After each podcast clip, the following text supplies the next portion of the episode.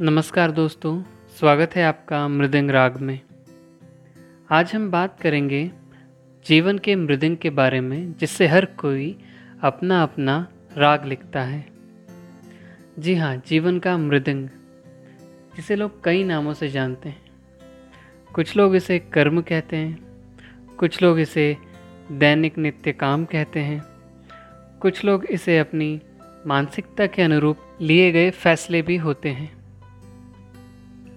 दोस्तों, कर्म क्या होता है? कर्म की कई परिभाषाएं हो सकती हैं, मगर इसका साधारण अर्थ है किसी भी काम को करना। कर्म कुछ भी हो सकता है। सुबह नींद से जागना, जागकर बिस्तर छोड़ना, यह भी आपका एक कर्म होता है। अपने निर्धारित समय पर खुद को तैयार करके अपने काम पर लेके जाना भी एक कर्म होता है। यदि आप काम पर जाते हुए कुछ अच्छी बातें सुनते हैं, अच्छा सोचते हैं और अपने आने वाले दिन को एक बेहतरीन ही ताजगी के साथ शुरू करते हैं, तो आपका दिन बहुत ही सुखद जाता है। और उसी ओर यदि आप बीते हुए कल की कुछ बुरी बातें लेकर सोचते हुए जाते हैं और उसकी वजह से आपके दिमाग में बहुत सारे ख्याल आते हैं जो कि उतने अच्छे नहीं होते हैं, जिसकी वजह से आपका स्वभाव काफ़ी ज़्यादा चिड़चिड़ा हो जाता है और उस वजह से आप अपने दिन के आने वाले समय में कुछ गलतियां कर बैठते हैं। कभी कभी किसी के साथ आप बहस कर लेते हैं या कभी किसी पर चिल्ला देते हैं, जिस वजह से आपके और दूसरे इंसान के संबंधों में कुछ खटास आ जाती है। तो अगर हम इस बात को ध्यान रखें तो हमारी सोच, हमारे शब्द और हमारा व्यवहार भी एक कर्म ही कहलाता है। कर्म के कुछ सिद्धांत होते हैं, जिसे कुदरत का कानून भी कहा जाता है। तो चलिए समझते हैं क्या होता है कुदरत का कानून या कर्म के सिद्धांत क्या होते हैं और ये कैसे काम करता है। दोस्तों, यदि हम हमारी रोज़मर्रा की ज़िंदगी की बात करें तो इसमें हम कर्म के सिद्धांतों को काफ़ी नज़दीकी से देखते और महसूस करते हैं। तो आइए कर्म के सिद्धांतों को हम एक घटना से जोड़कर समझते हैं। मान लीजिए आपने मुझे 100 रुपये उधार दिए। एक हफ्ते के बाद हम पुनः मिले और आपने मुझसे आपके दिए हुए वो 100 रुपये मांगे। मैं बड़ी हैरानी से आपसे पूछने लगा, कौन से 100 रुपये, किन पैसों की बात कर रहे हैं आप? आप मुझे याद दिलाते हैं कि वो 100 रुपये जो मैंने आपसे पिछले हफ्ते लिए थे। और यदि मैं कहूँ कि अच्छा, पता नहीं, शायद लिए होंगे, पर उस दिन मैंने काले रंग के कपड़े पहने थे और आज मैंने लाल रंग के कपड़े पहने हैं, तो आप मुझसे उन रुपयों की बात कर रहे हैं जो मैंने आपसे किसी और रंग के वस्त्र पहनकर लिए थे और आज मेरे वस्त्रों का रंग बदल चुका है। और एक बार मैं अपने वस्त्र बदल लूँ तो पिछले हिसाब किताब मुझे याद नहीं रहते, इसलिए आपको भी अब वह सब भूल जाना चाहिए और आगे बढ़ना चाहिए। तो क्या आप मेरे इस दिए हुए तर्क से सहमत होकर अपने रुपए लेना भूल जाएंगे? नहीं ना। और आपके मन में मेरे लिए हमेशा यह खटास रहेगी और आप मुझे या इस दृश्य को जीवन में कभी भुला नहीं पाएंगे। चलिए हम एक और स्थिति की बात करते हैं। इस बार मान लीजिए आप मुझ पर विश्वास करते हैं और मैं उसी भरोसे का फ़ायदा उठाकर आपको ठग लेता हूँ या मैं आपको धोखा दे देता हूँ। थोड़े दिनों बाद हम कहीं मिलते हैं और आपके मन में मुझे देखकर किस तरह के भाव आएंगे? स्वाभाविक है कि आप मुझसे बात करना भी पसंद नहीं करेंगे। हो सकता है कि आप मुझसे नफ़रत भी करने लगें। और अब मैं ये कहूँ कि अरे, आप अभी तक उन बातों को लेकर बैठे हुए हैं, आप अभी तक उन्हीं बातों को सोच रहे हैं। देखिए, आज तो मैंने पीले रंग के वस्त्र पहने हुए हैं और शायद जिस दिन आपको धोखा दिया था उस दिन मैंने लाल रंग के वस्त्र पहने हुए थे। अब आप ही बताइए, क्या ये पीले रंग के वस्त्र पहने हुए व्यक्ति आपको धोखा दे सकता है? तो क्यों आप इस पीले रंग के वस्त्र पहने हुए व्यक्ति को उस लाल रंग के वस्त्र पहने हुए व्यक्ति से जोड़ कर देखते हैं? आप भूल जाइए वो सब और आगे बढ़िए। तो क्या आप मुझे भूल जाएंगे? भूल जाएंगे इस बीती घटना को? बिल्कुल नहीं, है ना? अवश्य आप सोच रहे होंगे कि भला वस्त्रों के बदल जाने से क्या व्यक्ति बदल जाता है? बिल्कुल नहीं। मैं चाहे जिस भी रंग के वस्त्र पहन लूँ, मैं अंदर से हूँ तो वही व्यक्ति और यह सारा हिसाब किताब, ये सारे संबंध मेरे और आपके बीच में है, ना कि मेरे वस्त्रों और आपके वस्त्रों के बीच। और यही है मूल तथ्य। हमारा शरीर भी एक ऐसा ही वस्त्र मात्र है जिसे हमारी आत्मा ने पहन के रखा हुआ है, और ये सारे हिसाब किताब दो आत्माओं के बीच है, ना कि दो शरीरों के बीच। जब किसी घटना के घटने और हमारी अगली मुलाकात के बीच का समय अंतराल कुछ दिनों, महीनों या वर्षों का भी होता है, तो भी हमें ये बातें याद रह जाती हैं और हमें भान रहता है कि हम उस व्यक्ति के प्रति नाराज़गी की भावना क्यों रखे हुए हैं। हमारे इस जीवन में भी हमारे बचपन की कुछ ऐसी धुंधली स्मृतियाँ ज़रूर होंगी। ये स्मृतियाँ हमारे विद्यालय के किसी अध्यापक से जुड़ी हो सकती है या पड़ोस के किसी व्यक्ति के साथ। हो सकता है अपने प्राइमरी स्कूल की किसी अध्यापिका को हम इसीलिए याद रखे हुए हैं कि वे बहुत प्यार से बात करती थी, बच्चों के नए नए खेल खिलाती थी। और ये भी हो सकता है कि उसी समय के एक अध्यापक हम इसीलिए याद रखते हैं क्योंकि वे बहुत सख्त थे, छोटी छोटी गलतियों पर पिटाई किया करते थे और इतने गुस्से वाले थे कि उनसे कुछ भी पूछने के लिए हिम्मत नहीं होती थी। क्या हमें इन दोनों अध्यापकों के साथ घटी सारी घटनाएं याद हैं जिनकी वजह से आज हम उन्हें वैसे रूप में याद रखे हुए हैं? शायद नहीं।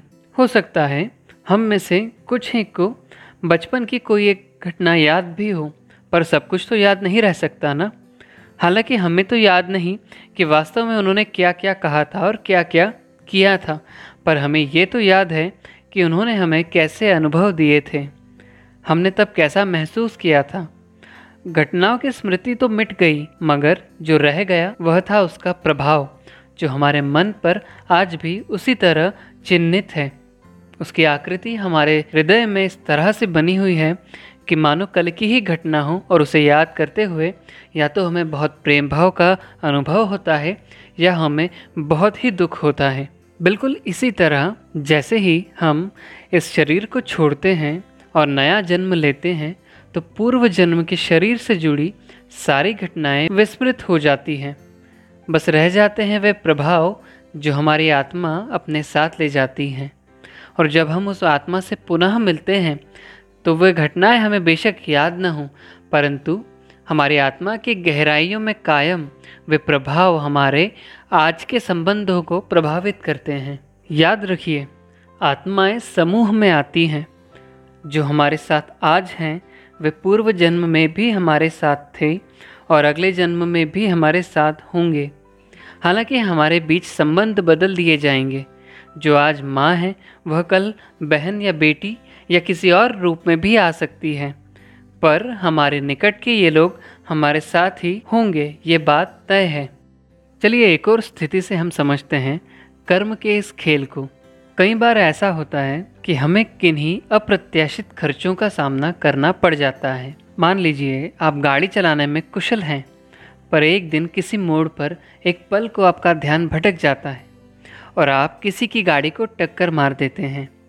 आपको उसे भारी हर्जाना देना पड़ता है और आप आज तक ये बात समझ नहीं पाते हैं कि उस वक्त आपका ध्यान कैसे भटक गया और कैसे आप आती हुई उस गाड़ी को देख नहीं पाए। या कभी ऐसा भी होता है कि कोई आपको किसी स्कीम का छलावा देखकर आपसे कई सारे रुपये ठग कर ले जाता है। ये लोग वही थे जिनसे कभी आपने पैसे लिए थे पर लौटाए नहीं। वस्त्र बदल गए, ऋण देने वाला और ऋण लेने वाला इंसान नहीं बदला। शरीर बदल गए, स्मृतियाँ मिट गई, पर आत्मा जानती है कि किससे क्या वसूलना है। जब तक ऋण चुक ना जाए तब तक ये हिसाब चलता रहता है। मुझे याद रहेगा नहीं कि मैं किसका ऋणी हूँ, और ना ही आपको याद रहेगा कि आप पर कुछ ऋण बकाया है, पर कर्म का कानून याद रखेगा। नियति किसी न किसी तरीके से आपको और हमें आमने सामने ले ही आएगी, क्योंकि ऋण तो बकाया रह नहीं सकता, उसे तो उतरना ही होगा। और बात हमेशा पैसों की नहीं होती है। संबंधों में भी हम देखते हैं कि कभी तो बिना किसी ठोस वजह से हमें कोई बहुत अच्छा लग जाता है, बिना बहुत ज़्यादा प्रयास किए किसी के साथ हमारे संबंधों में सहज मिठास आ जाती है और सूझबूझ बनी रहती है। और कभी किसी रिश्ते में हमारी हज़ार कोशिशों और सहनशीलता के बावजूद कड़वाहट और अविश्वास बना रहता है। इनके पीछे कारण है वे पिछले जन्म के प्रभाव जो हमारी आत्मा आज भी लिए हुए हैं, जिनके साथ संबंधों में बिना किसी अतिरिक्त प्रयास के भी मधुरता रहती है। उसका आधार पिछले जन्म के मधुर अनुभव हैं जो कायम हैं आत्मा की गहराइयों में, और जहाँ कड़वाहट है, बेवजह का अविश्वास है, उसके मूल में है वे पूर्व जन्म का दिया गया कोई बड़ा धोखा या कोई गहरी तकलीफ। और हम दोनों में से जिस भी आत्मा ने वह धोखा खाया था, जो उस तकलीफ से गुजरी थी, वह अब दूसरी आत्मा पर विश्वास ही नहीं कर पाएगी। निश्चित रूप से हम दोनों को याद नहीं है कि क्या हुआ था, पर आत्मा पर छुपा हुआ वो गहरा प्रभाव, वो प्रभाव आज भी वहीं उसी तरह है। जिस तरह हम आमतौर पर सुनते हैं कि कर्मों का फल, इसका अर्थ ही होता है कि पूर्व जन्म में की गई गलतियों का प्रायश्चित करना। जिन गुणों के अभाव में हमने वे गलतियां की होती है, अगले जन्म में हमें ऐसी परिस्थितियां दी जाती हैं जिनके कारण हमें वे गुण सीखने पड़ते हैं। कभी भाग्य हमें पिछले जन्म से बिल्कुल विपरीत भूमिका में लाकर खड़ा करता है, जिससे कि हम उस व्यक्ति की मनोस्थिति को, उसकी पीड़ा को समझ सकें जो हमने उसे दी होती है। या फिर हमें ऐसा जीवन मिलता है जिसमें हम अपने उस नव विकसित गुण को आजमा सकें कि क्या अब वो हमारा संस्कार बन चुका है या नहीं। और ऐसे जांचने के लिए हमें ऐसी परिस्थितियां मिलती हैं जहां यह देखा जाता है कि क्या हम अब भी वही गलतियां दोहराते हैं या अपने नव विकसित गुण के अनुसार सही व्यवहार करते हैं। दोनों ही स्थितियों में हमें यह परखने के लिए चुनौतियां दी गई होती हैं कि क्या हमने अब वह आध्यात्मिक सबक सीख लिया है जिसे हम अपने पूर्व के जन्मों में सीख नहीं पाए थे। हमसे यह अपेक्षा की जाती है कि हम अपनी समस्याओं का सामना करें, उन्हें सुलझाएं, और ऐसा करते हुए हम नैतिक दायित्वों का उल्लंघन ना करें। नैतिकता और प्रेम भरे व्यवहार से हम न सिर्फ अपने आसपास के लोगों के लिए स्थितियां बेहतर बना सकेंगे, बल्कि स्वयं अपने मानसिक स्तर को ऊंचा उठा सकेंगे और हमारी आत्मा अपनी यात्रा के अगले पड़ाव पर पहुंच सकेगी। चलिए, अब आपके मन में सवाल आ रहा होगा कि यदि सब हमें ही करना है तो ईश्वर क्या करता है फिर। और ये सवाल आना भी बहुत जायज़ है, क्योंकि हमारे मन में अक्सर कहीं ना कहीं ये सवाल हमेशा होता है कि हमारे जीवन में ईश्वर की उपस्थिति क्या निर्धारित करती है। क्या ईश्वर की उपस्थिति से हम अपने कर्म फल को बदल सकते हैं? क्या हम हमारी नियति को बदल सकते हैं? तो दोस्तों, आइए इसी का जवाब सुनते हैं कि ईश्वर का हमसे क्या संबंध है। ईश्वर से प्रार्थना करने से हमारा आत्मबल बढ़ता है और आत्मबल से हम अपनी आदतों, संस्कारों पर कार्य करने में सहायता मिलती है। यदि हम यह उम्मीद करें कि पूजा पाठ करने से, व्रत उपवास करने से, मन्नत मांगने से ईश्वर मेरे और मेरे कर्म फल के बीच दखल देगा और उसकी कृपा ये चमत्कारों से मेरी समस्याएं दूर हो जाएंगी, तो ये हमारी भूल है। हमारा परम पिता ईश्वर हमसे निसंदेह बहुत प्रेम करता है, पर उसकी भूमिका क्या है यह वास्तविकता भी समझनी पड़ेगी, अन्यथा हम कभी उसे कृपालु कहकर चरणों में झुक जाएंगे तो कभी निर्दयी और अन्यायी कहकर आंसू बहाएंगे। चलिए, इस बात को भी एक स्थिति से समझते हैं। मान लीजिए आपके बैंक में एक लॉकर है। आपने आपके बैंक लॉकर में जो कुछ भी रखा है वह उसी में रहता है, और जब भी आप उसे खोलते हैं तो उसमें आपको वही मिलता है जो आपने उसमें रखा था। और आपका बैंक मैनेजर यह सुनिश्चित भी करता है कि आपका सामान आपके लॉकर में सुरक्षित रहे। अब आप अपने बैंक मैनेजर की कितनी भी प्रशंसा कर लें, उसकी पूजा भी करने लग जाएं, तब भी वह आपके लॉकर के सामान को बदलने वाला नहीं है।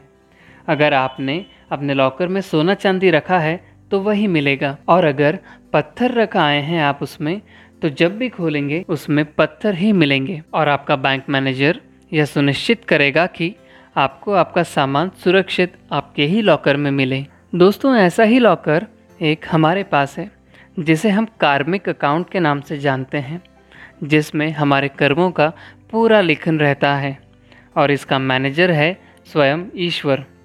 वह यह सुनिश्चित करता है कि कर्म के सिद्धांतों के अनुसार आपकी कार्य प्रणाली सुचारू रहे और वह हमारे लॉकर के सामान में कोई भी फेरबदल नहीं करता है। तो अब जिस तरह मेरे मन में आ रहा है, उसी तरह हम सबके मन में भी यही सवाल ज़रूर आता होगा कि ईश्वर हमारे लिए क्या कर सकता है।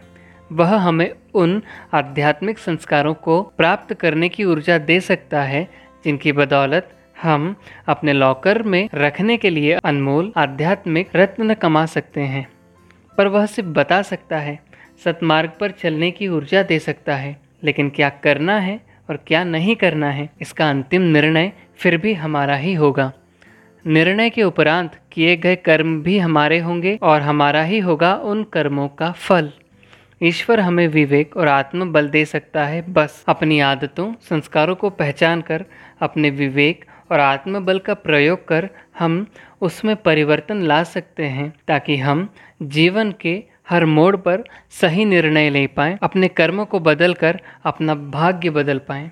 ईश्वर हर तरह से हर रास्ते पर हमारे साथ होता है। जब हम कुछ गलत कर रहे होते हैं किसी के साथ, तो वो खुद हमारी बुद्धि में एक ऐसा विचार ज़रूर लेके आता है जो हमें बताता है कि हम गलत कर रहे हैं, मगर फिर भी हम उस बात को ना मानकर हमारे गलत कार्य के लिए उस मार्ग पर चलते रहते हैं। ईश्वर हमें उसके फलस्वरूप पीड़ाएं देता है, कुछ आपदा देता है, मगर फिर भी हम उन पीड़ाओं को, उन आपदाओं को ईश्वर का प्रकोप बताकर भूल जाते हैं। मगर हम यह नहीं सोचते हैं कि ये जो मिला है, ये उसी कर्म का फल है जो हमने किया था। ईश्वर किसी न किसी रूप से हमारे बीच में होता है और हमें हमेशा सतमार्ग पर चलने के लिए प्रेरित करता है, मगर हमारा ही निर्णय यह निर्धारित करता है कि हमारा फल क्या होगा, हमारा भविष्य क्या होगा। तो दोस्तों, यदि हमें अपना भविष्य अच्छा चाहिए, उसके लिए हमें अपना आज यानी अपना कर्म सुधारना होगा। यदि हम अपना आज सुधारेंगे, अपना कर्म सुधारेंगे, तो हमारा भविष्य हमेशा बेहतर ही होगा। दोस्तों, उम्मीद करता हूँ कि आपको मेरा ये पॉडकास्ट पसंद आया होगा, और यदि पसंद आया है तो आप इसे आपके दोस्तों तक, परिचितों तक और आपके परिवार तक पहुँचाएँ और उन्हें भी प्रेरित करें अच्छे कर्म करने के लिए और उनकी ज़िंदगी को बेहतर बनाने के लिए। दोस्तों, आपसे मुलाकात होगी अगले पॉडकास्ट में। तब तक के लिए जय हिंद, जय भारत।